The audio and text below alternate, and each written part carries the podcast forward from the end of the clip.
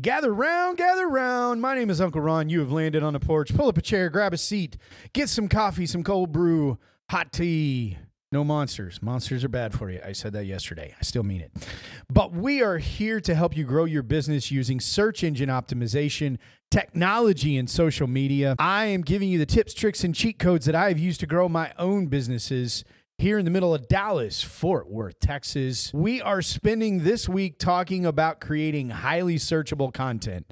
We've talked about being controversial. We've talked about YouTube.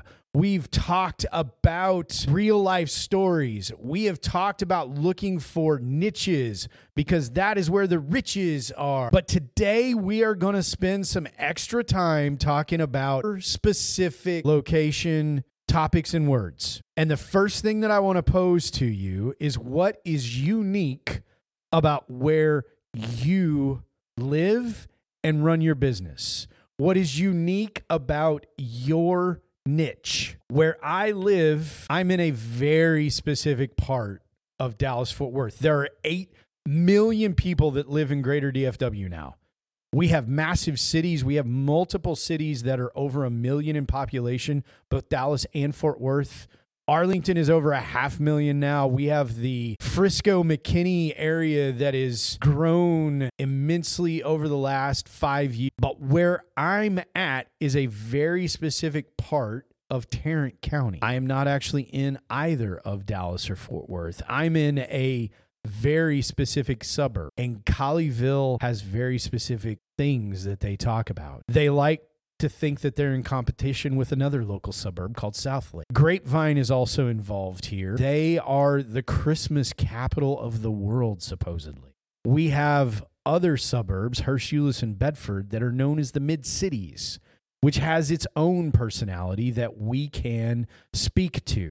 It's a little more blue collar than some of the towns that I just named. But what I'm getting at is there are very specific, hyper specific topics that you can leverage for your business. If you wanted to advertise to the great people of Grapevine, it's worth your time to talk about how it is the Christmas capital of the world, how they have wineries in the middle of the city that you can go and enjoy. These are things that people who live here want to learn about. They want to see you incorporated into your content. They want you to know that the Christmas tree lighting was last Friday night for the city of Colleyville. These sorts of hyper specific events and words as you build them into your content. They are going to help you rank for those near me searches. They are going to help you rank with your content specifically geared towards that location or town. We rank really high for the search phrase of home insurance grapevine.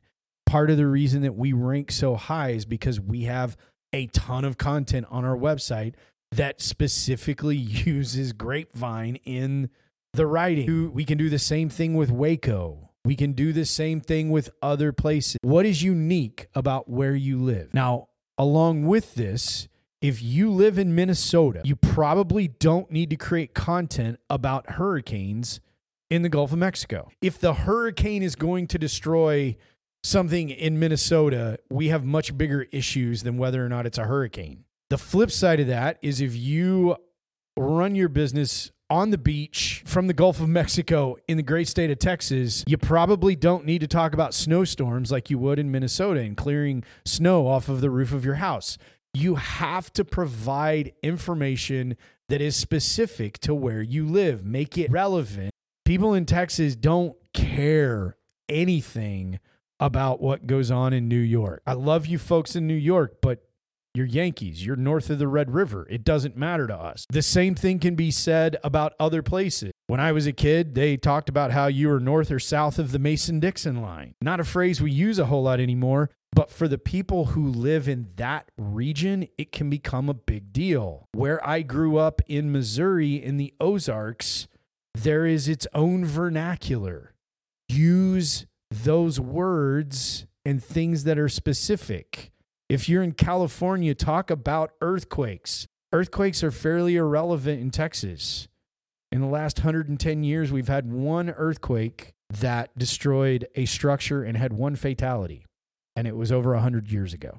That content just isn't going to resonate with people local because we're not really dealing with earthquakes here. How can you take these concepts, these topics, these names, these places, and embed them into the content that you provide?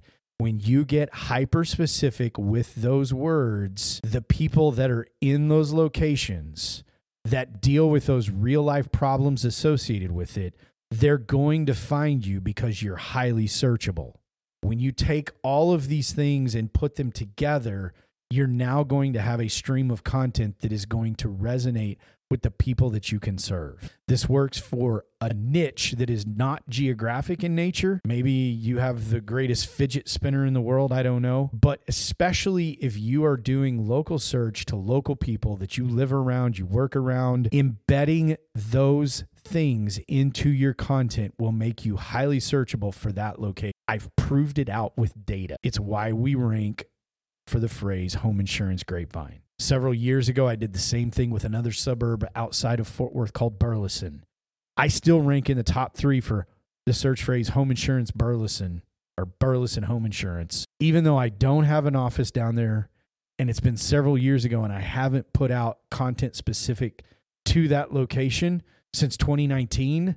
I still rank in the top three. You have to get specific and embed the names, places, topics that are specific to where you are. I'm Uncle Ron. You've been on the porch this week. Tomorrow morning, if you are on my email list, you will be getting an email that will give you a wrap up of this week's topics. It will help you extend. It will give you some storytelling. And I almost always include a tool to help you deploy that you can download and use over time. Open up a browser tab, bit.ly forward slash porch with a capital P, capitalize that P, or you're not going to get. And we will take your first name and your email, and you will get that email every Saturday morning to help you grow your business using the tips, tricks, and cheat codes that we talk about here on the porch. I am Uncle Ron. We will see you next week on the porch.